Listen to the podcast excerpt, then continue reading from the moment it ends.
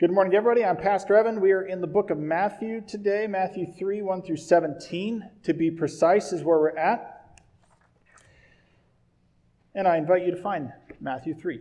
It'll also be on the screen. We're talking about baptism of Jesus today, and we're going to move into remembering our own baptism or considering baptism yourself if you haven't been. All 17 verses of this passage we're going to read. In those days, John the Baptist came preaching in the wilderness of Judea and saying, "Repent, for the kingdom of heaven has come near." This is he who was spoken of through the prophet Isaiah, a voice of one calling in the wilderness, "Prepare the way for the Lord, make straight paths for him." John's clothes were made of camel's hair, and he had a leather belt around his waist.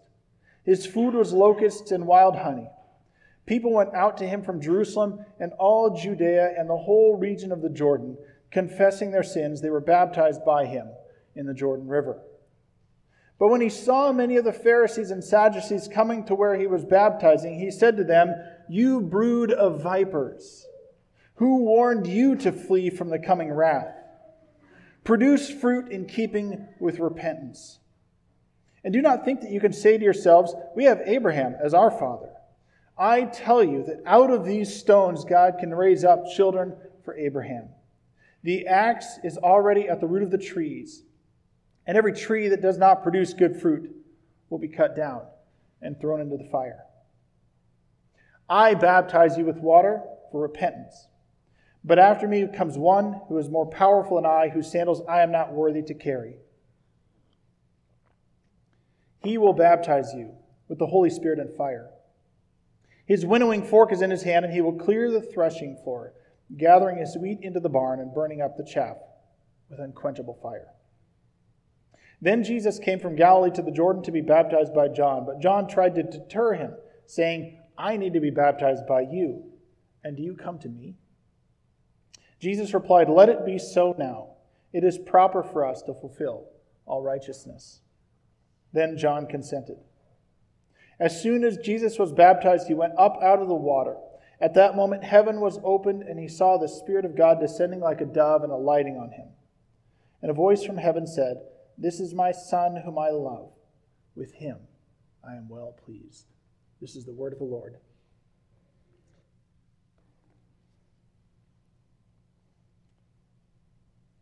A couple of key things happen in John the Baptist's message first, before we get to the baptism of Jesus, that I think are worth noting. The first is that word repentance is brought up throughout. That's what John's baptism was, a baptism of repentance, turning from that which is opposed to God towards that which is for God, basically. There's more to it, but that's the simple two-step of repentance. The winnowing fork, he talks about, is in his hand. That is, judgment. The sorting process of judgment is already being initiated, he says. And in the sense of the winnowing fork, they're talking about threshing and the threshing floor. In the ancient world, the way to get the head of the grain out of the actual top of the grain and get the chaff off was to throw it on the ground, usually in a high place in a circular area, and either walk on it as people, and you crush the grain underfoot, or have animals do it. Take the winnowing fork and you throw it in the air, usually at the windier part of the day, end of the day often, but not exclusively. And that, when it goes up in the air, the light chaff blows away, heavy grain falls down, and you've separated the wheat from the chaff. That's what John is saying God is doing. Pardon me. The message is, if you don't repent, if you don't turn to what God is doing, now you're going to miss out. And the judgment is going to be that you'll be like the chaff blowing in the wind. When we get to the idea of repentance, so if we can bring it back to that for a moment, understanding what John is saying, you need to repent or else this is what happens. Jesus then comes to be baptized by John, and we're confronted with the question, even John himself is thinking the question, does Jesus need to repent? Why is he here? Why is he doing this? And I want to give you three verses because I think it's really important to recognize that Jesus did not need to repent. John recognizes that. But I want to give you three verses because This is a lost fact in our culture that we need to be solid on as far as facts go. 1 Peter 2:22, it's quoting Isaiah 53, which was talking about the suffering servant. Peter is clearly saying, this is Jesus. He committed no sin, and no deceit was found in his mouth. A person needs to repent when they've committed sin, when they've done something that's contrary to the will of God, however that may have happened. Hebrews 4:15, for we do not have a high priest who is unable to empathize with our weakness, but we have one who has been tempted in every way just as we are, yet he did not sin. And keep this in mind as we get to the why of Jesus' baptism, that here we have in Jesus somebody who can identify with the struggles and the difficulties that we face as humans and understand the experience of humans because he became one, but he didn't do the sin stuff. He didn't do things opposed to God as a human, but he understands temptation. He understands what we go through because he's been there. And 1 John 3:5, but you know that he appeared so that he might take away our sins, and in him there is no sin. This is important to remember. Jesus didn't sin. Jesus didn't need to repent. In fact, if he did sin, then everything that he did is totally useless for our salvation. It all hinges on the fact that he didn't sin. Now, I want to look then, understanding that, I want to look at Jesus' baptism and the why of Jesus' baptism. We're going to give 4 reasons, but you could certainly come up with more than that. Well, I want to recognize the call then that comes, which is really the 4th reason of Jesus' baptism, the call that is given on us through Jesus' baptism and beyond. And then I want to take time at the end of the sermon and then at the end of the service to remember your own baptism. If you've been baptized, there will be opportunity given to both renew those baptism vows, which I think we need to do with regularity, and at the end of the service to even touch the water if you want. That's where we're going. So let's talk about why was Jesus baptized. And this actually, I want to just point out a personal note. When we do confirmation with our 7th and 8th graders and middle school Bible study or middle school youth group, we hit Jesus' baptism recently within the last 2 weeks. We're about to eat crickets, by the way, because they were curious about that. So we got some toasted crickets. If anybody wants them, they're in my office. But that's John the Baptist, by the way, not Jesus' baptism. But I love when we get to that because it's so mesmerizing that Jesus did this. It's so fascinating that he would identify with us in this way. And that's the first reason that Jesus was baptized that we can discern is to identify with humanity. Why was Jesus baptized? To show that he's one of us. There's more to it, but that's at least where it starts. And when we consider that Jesus didn't need to repent, but we do, and when we consider that we needed him to be sinless in order to take on our sin, and we'll get to that too in a moment, what we have to recognize is that when we have sinned, which we all have, and sin just gets worse, and the problem of sin just gets worse, not better, without God's intervention, there's something that needs to be repaired. Actually needs to be repaired in sin that Jesus is doing. And so I want to give a little, I think, a nice example from this book by John Stackhouse called Can God Be Trusted? Faith and the Challenge of Evil. And he tells this story in here, a fictitious story of little Daryl. It's cute, but I think it gets the point across. He says this, little Daryl has been told many times by his mother not to touch her fine linen tablecloth. But Daryl loves to crawl up on one of the dining room chairs to gaze down at this vacant canvas. One day he succumbs to its allure. He can certainly improve upon that blank expanse. He jumps down, fetches his crayons from the bedroom, and proceeds back to the table to get to work on his magnum opus. An hour later, his horrified mother shrieks as she enters the dining room to see Daryl's ornamentation extending from one end to the other of the family heirloom. Daryl, recognizing at once that he has disobeyed and upset his mother, whom he loves, bursts into tears and cries out, "I'm sorry, Mommy, I'm sorry, I'm sorry." He runs toward her and buries his head in her legs, sobbing out his repentance. Daryl's mother is an unusually good person and immediately drops to her knees to hug him. "That's okay, honey," she whispers. "That's okay. I forgive you." So the offender, Daryl, has repented. His mother, the offended, has forgiven him, and their relationship is mended in mutual love. But the tablecloth itself, his mother's treasured possession, remains ruined. Daryl has done damage, and that damage is to his mother, regardless of her forgiving him.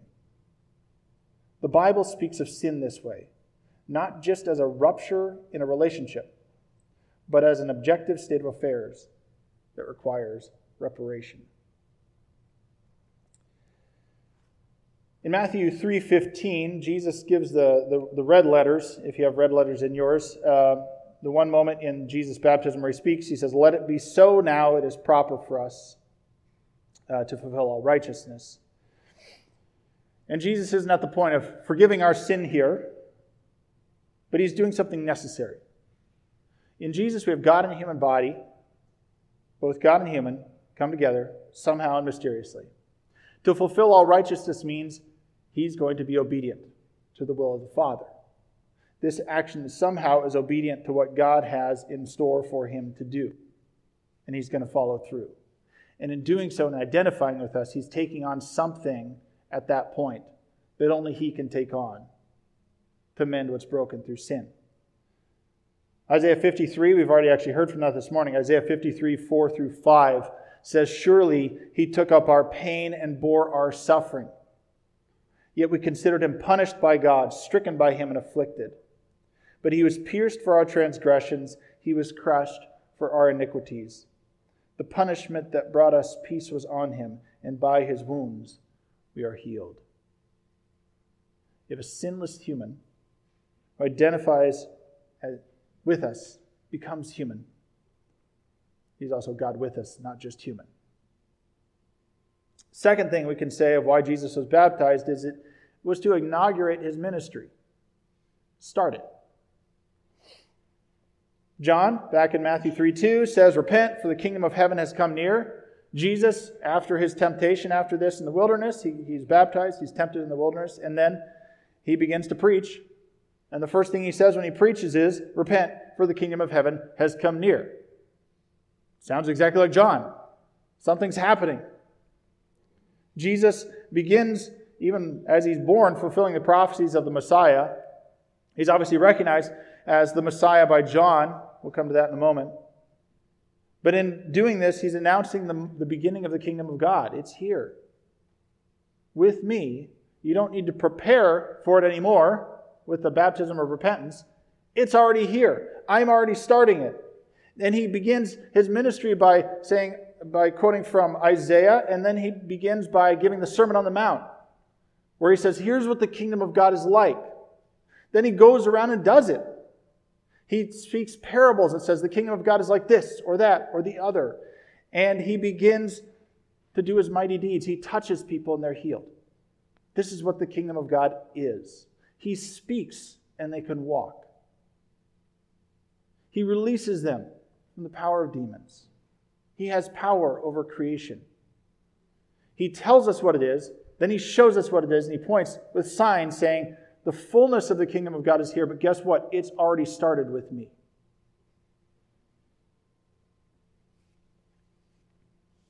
Third thing and reason for Jesus' baptism is it reveals his anointing, his messiahship, which goes with the previous one. Craig Blomberg, the New Testament scholar, says God used this occasion, the baptism, to testify with a heavenly voice to Jesus' identity. Jesus is God's Son, the one whom Isaiah called Emmanuel, God with us. Baptism identifies him clearly as that person. And I don't know if you ever pause when Scripture is God-breathed, so we're reading God's revelation to us. But every so often you get to these words, whether it's in the prophets or right here at the end of our passage, verse 17, where you're kind of getting the direct voice of God. I don't know if you ever pause after that and just stop and dwell in it for a while. "This is my Son whom I'm well pleased." But God is revealed in Jesus that this is the one he's chosen to repair the world for salvation. If you look at the baptism of Jesus in the Gospels, it's in all four, although when John comes out it's a little bit different, but John does that. Matthew, Mark, and Luke, it's definitely there, and Matthew's kind of the longer of the of the others like it. And when it's presented, it's not entirely clear as you put it together how many people heard the voice of God speak at the end of all this and saw this going on. It seems pretty clear that John did, and probable that many others did too. But even if we just knew John saw it, I want us to focus on something about him. John is cousins with Jesus. They obviously had some connection. We're not sure, even before this, how much John knew about the fullness of who Jesus was, but he obviously has some clue. Now, I'm not supposed to baptize you. You're supposed to baptize me. He knows something's there, but we're not sure how much he knows of that until, of course, he baptized him. And this is where the book of John, by the way, if you read it in John, he clearly gets it after the baptism of Jesus. And once John learned who Jesus was, once John had gone through the experience of the baptism of Jesus and seen clearly who Jesus was, he didn't stop telling others. He just kept going around sharing that message with anybody. There's the Lamb of God. He keeps pointing, there he is. And I want us to just reflect on that for a moment, if we can have a pause and reflect on that. Jesus does all these mighty deeds and these signs. People see that. For those of us in the room online, a whole host of us have been transformed by the power of Jesus Christ in our own lives. What prevents us from revealing that transformation to others? John doesn't stop talking about it. If Jesus has transformed us, what can we learn from John on that? What would prevent us from stopping talking about the transformation Jesus has done in us? Finally, why was Jesus baptized? The fourth point. It's a call to follow. It's actually an invitation to follow Jesus Christ. John's baptism was the preparation for the Messiah. Now the Messiah comes. He says, I've been baptized. Boom, let's do the next phase. We're moving on. The kingdom of God is here. The voice is called out. Make straight paths. Now we hit the destination of that part of it. Now the Messiah has arrived. Follow him. That's what's supposed to happen. And so I want to switch gears a little bit as we consider that invitation that Jesus gives us. Because we're supposed to become his people. The baptism that Jesus puts at the end of his ministry is not the same one that John gives at the beginning of Jesus' ministry. They're different baptisms. One's a preparation. It's done. The one that Jesus provides at the end and says, go and make disciples, baptize in the name of the Father, the Son, and the Holy Spirit, is our invitation. It's not our invitation to new life in Christ as to be marked as his people who have that new life. That's what baptism is doing. What Jesus has done on the cross is take on our sin so that we can be free in his and new creations. 2 Corinthians 5:21, for instance, God made him who had no sin to be sin for us so that in him we might become the righteousness of God. Doesn't mean he sinned. It just means he took on the penalty and the consequence so that we don't have to. If we say yes to Jesus, this is part of where the transformation begins. This is a gift, a tremendous gift. But 1 Peter 1:18 through 19, we can add to this. For you know that it was not with perishable things such as silver or gold that you were redeemed from the empty way of life handed down to you from your ancestors, but with the precious blood of Christ, a lamb without blemish or defect. He was perfect. He became sin, so we didn't have to face that consequence and could be forgiven. He came to fulfill all righteousness, to be obedient to the Father, and he calls us to the exact same thing, to be obedient to the Father. And if we consider what baptism is then doing, if we consider that we become a new creation in him individually, and consider what baptism is doing, let's go through just a couple points about baptism. Does baptism save? I don't think you'll find biblical evidence for that, that it saves. Can we get to heaven without it? Sure.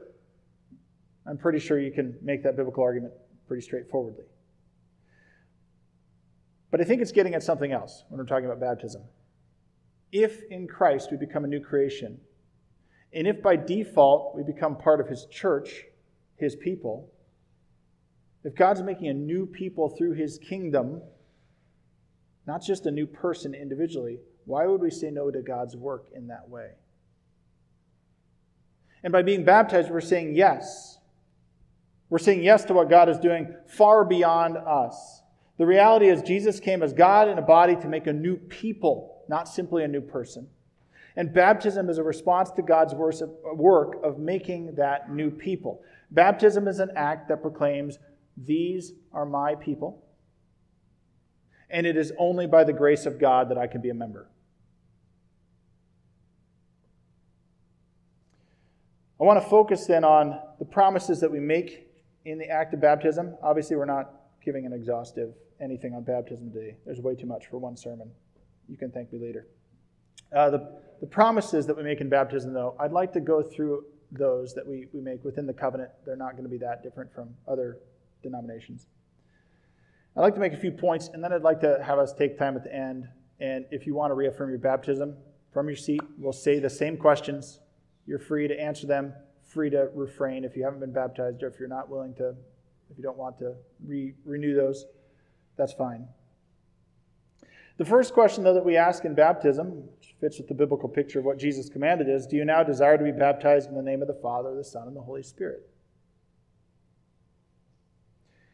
It's important to recognize that in baptism, it's a work that precedes any action on our part. The work in baptism is the grace of God that was already there and present and being offered to us.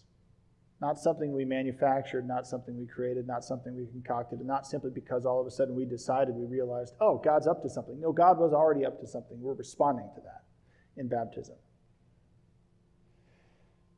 And I'll point out, as we said, does baptism save? I find nobody, and I had a conversation with somebody this week from another evangelical tradition. We had a casual conversation about it, among other things.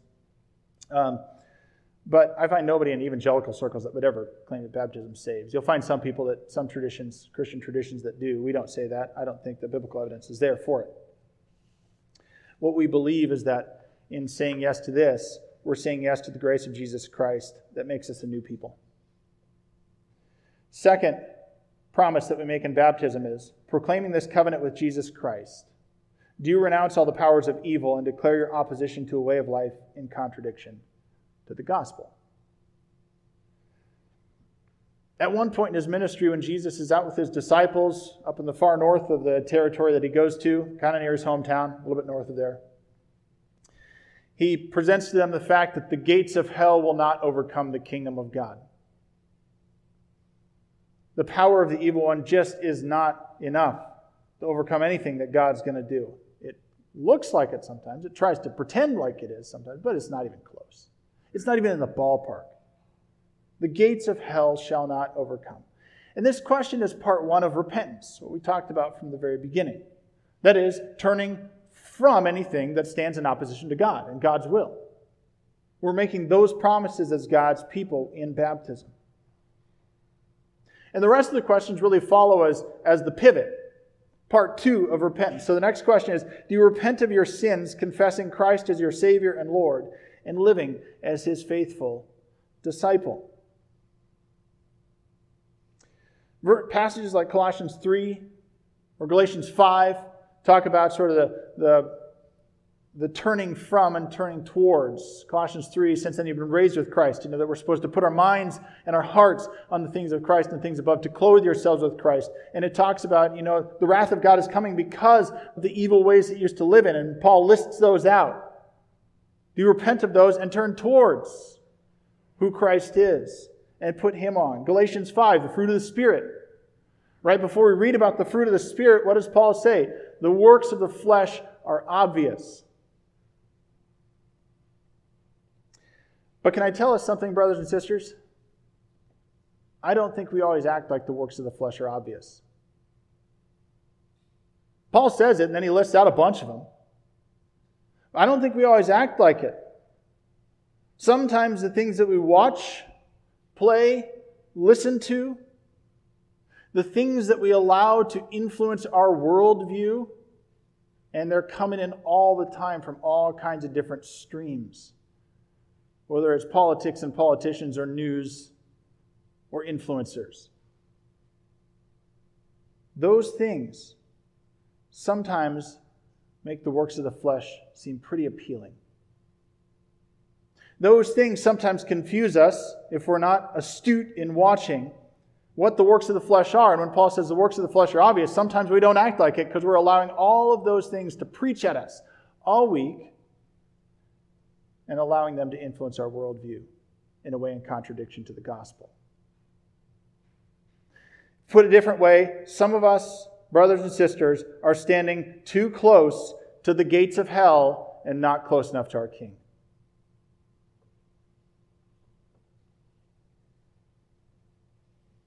The next question is asked, will you devote yourself to the apostles' teaching, to fellowship, to the breaking of bread, and to prayer?